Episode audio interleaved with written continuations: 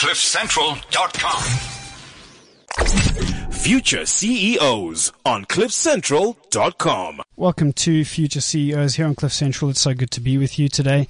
My name is Gareth Armstrong, and if you can answer yes to the question, "Are you a future CEO?" Well, then this is the show for you. What do we do here? We we bring in those who are on the journey. We bring in those who are, Uh, have often hit the pinnacle of their journey, and we talk to them about their experiences, what they have been able to do, what they have struggled with, what their lessons are from some of the things that they have maybe failed in, and we allow them to to share this openly with all of us, with all of you. Why? So that we can expedite this process of getting either into the corner office or growing our businesses. Today will be no less of a difference. Uh, Samir, are you comfortable with the introduction that I've just given to the show? You're happy to still be a part of this conversation? I am. I'm still happy. Okay, I'm very, very pleased to, to Yeah, hear that. yeah. Samir, would, would you just introduce yourself to our future CEOs audience and then let, let's start talking a little bit. You've got a very interesting history. I'm Right. not going to steal your thunder Yeah. And make sure you brag a little, please. Okay. So um, I let's see.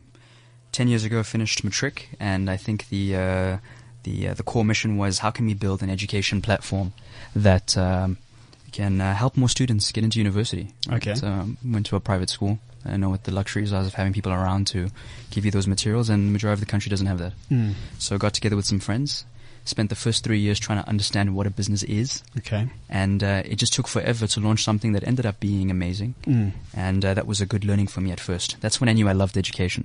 But by the way, uh, the average time to get some kind of success in a business is about three years anyway. And, Okay. And wha- and I appreciate the fact that you would mention or say that the it, it took you three years to learn how business actually works or what goes into a really good business model, uh, because often people go into business thinking that they're going to sell or do one thing and then do something totally different.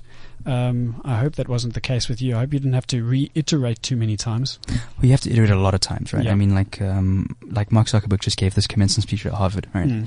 And if you watch that movie, The Social Network, you'd think a business is built as fast as a 120 minute film. Yeah. Do you know what I mean? Yeah. So now that you're saying, yeah, it takes this long to build a business, I mean, back then we thought it, we were like wasting time. Mm. And, uh, but yeah, it takes some time to learn. And I think the best thing is about learning or building a business without knowing anything is that you start to figure out all the things that you don't know. Yep. You start to know what you don't know. And I You think find the that's, gaps. Find the gaps. You find out what's, re- that, that's what's really exciting. And, um, and for me, finding the gaps, it helped me to understand how to contextualize my education. Mm. So going into a class and sitting in something like social studies, which might feel like it has no meaning, um, it's like, okay, I understand. I'm understanding a little bit about how people work, how societies work, Exactly. and that determines how my product works, Mhm. right? Um, and then, uh, and then, so that that was the beginning of that journey. Um, I think uh, I realized that I wanted to continue in this space, but um, while I was very good at what we call product development, Mm. designing products that people want, Mm. um, how do you get people to pay for things, right? Because everything needs to work in some sort of sustainable system. And then I realized I knew nothing about how to run and manage a business. What's so interesting about what you're saying is the CEO of a now three billion, probably more now. Uh, we interviewed him a couple of years ago. Three, probably now four or five billion rand business at the at the time, three billion. Uh, said if you think you've got a really good product, if you think you've got a really good business, go out and try and sell that product for five thousand rand, Mm. and then tell me Mm. whether you've got a product or a business. Absolutely. It's all about that sale. Mm. And so you experienced that firsthand. Uh, just talk us through maybe one or two experiences around that. What was your first sales Yeah. experience like? I mean, you know what? There's like this, uh, there's this culture in South Africa where people are just so focused on age, right? Okay. When you walk into a boardroom and if you look like you're like 17 and you Mm. just, you know, your mother just gave birth to you, people don't really respect you in the Sure, boardroom. Do you know what I mean? Yeah. Um, whereas if I compare that to like my experience living in Canada and North America, it's like the younger you are, the more people are actually trying to listen to what you're saying. Yeah, they, they're trying to glean information. They really you. are because they re- they respect the fact that you see the world in a completely different way from them. That So- might be valuable for them. Just, just drop the name. I mean, you got a big brand. Yeah. Go for it. Yeah. Look. So uh, uh, I think this is what Gareth wants me to get into, and um, so. Uh, in my pursuit to learn about business, I could have I could have gone and joined an MBA program at a great school, Yeah. but I cho- chose to join the uh, the business department at Google, and uh, that was in uh, Google Ireland, um, the the headquarters for, for, for Europe and Africa, and uh, that's where I've spent my last three years. Yep. Yeah. And uh, as you say, you could have gone into an academic environment, but Yeah. instead you went into the real world. Mhm. There was a, a real taste of it all there. But as you say, in that kind of environment, they are continuously looking for new thinking, new ways of going about things, which is, as again you've said, not really a culture that exists in South Africa. Uh, talk us through then the experience, the Google experience, just just in a nutshell. Yeah, I mean, like, I mean, just to maybe extend on your on your point. I mean, you know, you you've just graduated out of school. Okay, Mm. you're 21, and uh, you're invited to a to a revenue meeting, and you're sitting at the table with very seasoned veterans in the game. Mm. These are like ex directors of like an Oracle or a Mm. Microsoft, Mm. and um, and they they're discussing the objectives for the year, and then you'll have this 21 year old girl who puts up a hand and says, "I don't actually agree with that." Mm. Um, do you think that our strategy could actually be different, or perhaps change the objectives altogether? And it's the it's the it's the merit of ideas at the table that's respected, Mm. not who is delivering those ideas. Mm. And when you see those kinds of transformations, you understand why a great company functions the way that it does, because things are done differently. We understand that that great innovation ideas could come from anybody, Yeah. any culture, any background, any direction, any way of delivering. And that kind of openness, that diversity, we call it pluralism as well. Mm. I think that's the beginning of any great company, any great organization. I think the w- the way that I'm translating it is uh, in this particular conversation is the person that asks the best questions is the person that I want around the table. Would you say that that's accurate? Absolutely, right? And I mean, um, and ask questions, right? But then also offer solutions. Mm, and uh, we need to be in that culture all the time. Um, we also we, we tend to enjoy disagreeing for disagreeing's sake, Mm, right? I just want to let somebody know that I don't think the same. mm, But then, how about following that up with uh, with a solution? And so, the language we use in such a company is really important, right? For example, if you say I have this idea, and I say no, Gareth, but this, this, and this, you know, we actually do some conscious training around how we speak about things. So I'll say yes, Gareth, and Mm. so we say we go from no but to yes and, Yeah. and these things become a part of what we call culture, mm. right? And that's again cornerstones of innovation. So this was then your experience in an environment where it was practically implemented. Uh, you were there for a number of years in the, the Google environment. Just Mhm. talk us through a little bit of that. So, w- Yeah. You walk into the doors, and your biggest surprise was Right. So the, the the question I get at every talk that I do, Yeah. where no matter where I am, yeah, is it like the movie The Internship? sure, Right. sure, Right. Now Hollywood is a bit exaggerated, right? Mm, But a lot of it is true, Mm. right? As far as like um, being in a really cool environment, being in a place where you don't have to think about food, being in a place where you know you've just come out of a meeting, but you can access a swimming pool within ten meters. sure. Right. Those are the things that make up, I guess, um, what would be uh, the Western world's basic needs, Mm, and uh, and that's really cool as well. Um, but then on the other hand, there's all these different people that you're around, and uh, these really cool people from very many different countries and many different backgrounds. Define define cool. So What is cool? we- Yeah. we're not we're not talking about someone that looks great Mm. necessarily. I mean, and they, they may do that, but cool is what? Cool. Uh, translate that for us. Cool is you're sitting in a revenue meeting, you're discussing a fin- finance strategy with somebody who has got the most incredible knowledge of statistics and data capturing, but their previous career was in a circus as a clown. That is cool. Do you know what I'm saying? And, imagine what can come out of that conversation. I mean, it's like crazy. I mean, it's this. This is what we talk about, like diversity in real life. And so there's people that are sitting around you that have come together from, you know, very unconventional backgrounds. Their stories are all unique, and they all want to express their curiosities and their passions in different ways, right? And so that makes you think different about how we educate and how we function.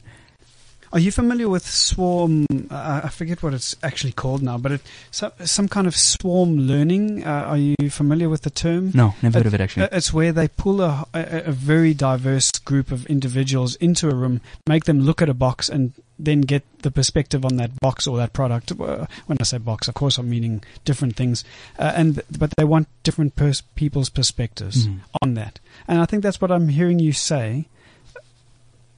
What do you think are the challenges of beyond this idea of age or um, a lack of whatever it is, uh, self awareness maybe Mm. from older generations Mm. who are threatened by younger people in a Mm. room? What do you think the problems are to getting that kind of uh, thing going in every organization because that's really the future of organizations, isn't it? This idea or the ability to be creative, to innovate, and to use multiple perspectives to Mhm. do that. I mean, I think this is like this is like the golden currency of organizations of the future. Mm. Like, um, you know, uh, it's not like diversity for diversity's sake, right? South Yeah. Africa's got this whole BE system. Yeah. And that's more like about check boxes Mhm. rather than like appreciating and loving the fact that everybody here is not only different, but it is their differences that will drive and build a business. And this is what this is what is golden. And so when we talk about diversity, especially now in the world, this idea of diversity, it's like let's put more women at the board Mm. right? Um, let's make sure that there's more, let's say, Mexican or Black Americans. This is, for example, an American story Mhm. right now. Mhm. How can we have more of these people in the company? And it's not really so much about what people look like or what their gender is, but as a result of them coming from these different backgrounds, when we really talk about diversity or deep dive it, it's about diversity of thought, Exactly. right?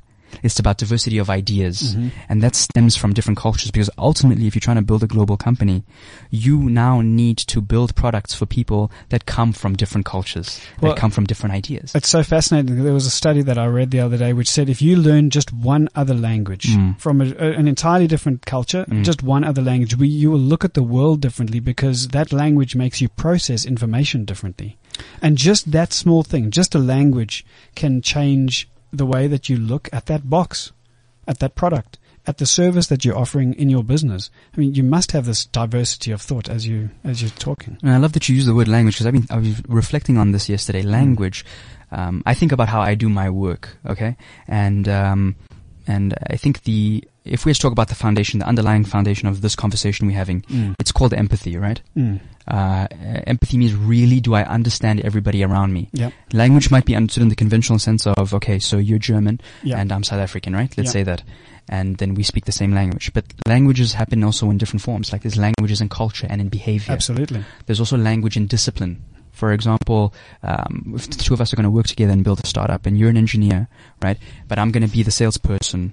There's we we understand each other and we can collaborate. If I, as the salesperson, even though my my everyday is just about revenue, you feel like I understand something about how the product is built, Yeah. Absolutely. and the other way around. Yep. Again, that's also language, and we start to empathize for each other and how we can build things together. And uh, this this is what we call diversity. It's remarkable. I don't actually know how businesses existed in the past working in silos the way that so many large organizations do. Mm-hmm. What, wh- let's, let's go back to then the Google experience because it's an easy reference. Right. Talk about cross uh, portfolio collaboration. Mm. Does it happen? It must happen. We, uh, I'm going to assume that it does. Uh, What is your experience of it? Yeah, so I mean, you know, you know, textbooks are like very heavy, right? There's all these ideas of like how structure works. Mm. But then, then you know, collaboration or cross-portfolio collaboration also happens in these, you know, very um, unconventional areas. Of course, a company like Google would intend this. Like, Mm. for example, the swimming pool. Mm. You know, after some a few laps, um, I see a guy standing next to me, and um, he works in HR, Mm. or maybe he works in artificial intelligence. Yep. And then we have a conversation. That social environment or that, that common area to have lunch together or these activities that bring people together from different departments, they're there so that people can collaborate, so that people can talk and people can share ideas. We know what I love about it is that so, so often organizations run collaboration workshops Yeah. when actually just put me in a room with you. Yeah. I'm going to ask you, hey, what project are you, are you Exactly. working on? And I say, oh, well, what have you thought about this angle? Right. And we're doing it over a meal, and then that's collaboration, right there. collaboration. Uh, that's innovation happening right there in the moment without you having to try and force it on your employees. Yeah. So the free food is not just about like free food, right? Yeah. It's like we're gonna not gonna go to like a spa. Someone goes to the shop right in the Woolworths and get lunch. Mm. We're all gonna have lunch at the same place. Mm. We're gonna sit at the table like a family, and we're gonna learn about each other. And that's how we're going to share ideas across the department. Mm. Yeah. That's a fascinating, Yeah. fascinating thing. Okay, let, let's let's move the conversation then. Yeah. So you've you've gone through that experience. Right. You're now back in South Africa. Yeah, you I'm back in moved. South Africa. You moved here just recently. Yeah. In fact, I think you landed at the beginning of the of the beginning of the week. Yeah, I did. So welcome back. Thank you. Uh, you're here doing what? Right. So something happened at Google. You started something. Let's just tell everyone about that because I know a little bit about Right. it. But but go for it. Share it, please. Okay, and I- and I- and, I'll, and maybe I'll just take it a step back further. Maybe it'll be interesting for the listeners. Sure. And so, you know, I talked about starting my first education venture, Mm. right? And um, it was uh, it was acquired by this Mark Zuckerberg backed fund, Mm. university, and uh, and then the question, the next question was, you know, Samira, you're going to get involved in the in the next step? Mm. And I needed to be honest with myself and say I don't actually understand this. Mm. And so I joined Google in the in, in the revenue and growth department, which is all about understanding digital advertising. Not an area that I'm particularly excited about. It's a very exciting area, but not for me. Mm. However, there were skills therein that were extremely important Yeah, for me. Yeah, there's some serious learning. Right. Languages again. Right. And so my job was to be an entrepreneur and to grow a portfolio of clients within a certain part of South Africa. Mm. And so this taught me and, and helped me understand the rigor of what it means to run an organization Mm. and what it means to work with people. And so having learned that, I needed to now transfer back into what I really loved. And that was now getting back to education again. Mm. And, um, and, uh, uh, I kind of used Google as an environment to prototype my ideas, Mm. right? So I talk about prototyping in a lot of the stuff that I do. Mm. And that's just about quickly testing out things. Yeah. Right. And that's where the, then iteration comes in. Yeah, It's exactly. constant, constant, Yeah. constant, constant thing. Right. So in the first, in the first, in the first venture, I, I make these pitch decks, right? Which is basically slides on PowerPoint. Mm. And you go and you pitch and you pitch and pitch and you never truly know that all, everything you're talking about is actually not relevant Mm. when you get to the field. So then I tried to try it the other way around. Let's start in the field and we'll build the business later. Mm. And, uh, we started this class called Life Design. And, um, and uh, the course was described as how to bring together your, your passions, your talents, your values, and the impact you want to make in the world to do the work that you're made for it. Because I think this idea of human purpose is, um, it's the underlying idea of like us understanding why we are here. Let's just clear the air for a moment uh, at this point. This is not a millennial thing. No. It, it, it's, there's energy being given by millennials on uh, to it, to this idea of meaning, this constant why am I doing it? But generations past have asked that question over and over and over again. Mm. This is a question that everyone's asking. Mm. I was reading a book by a guy called Rudolf Steiner actually, and he he started something called the Waldorf Schools. There's one here in Bryanston, I believe, Mm. and um, and it talks about everything that we're talking about right now. There's no such thing as new ideas. Do you know Mm. what I mean? Everything is just being repackaged for its time. Mm. These things were being talked about in like the 1800s.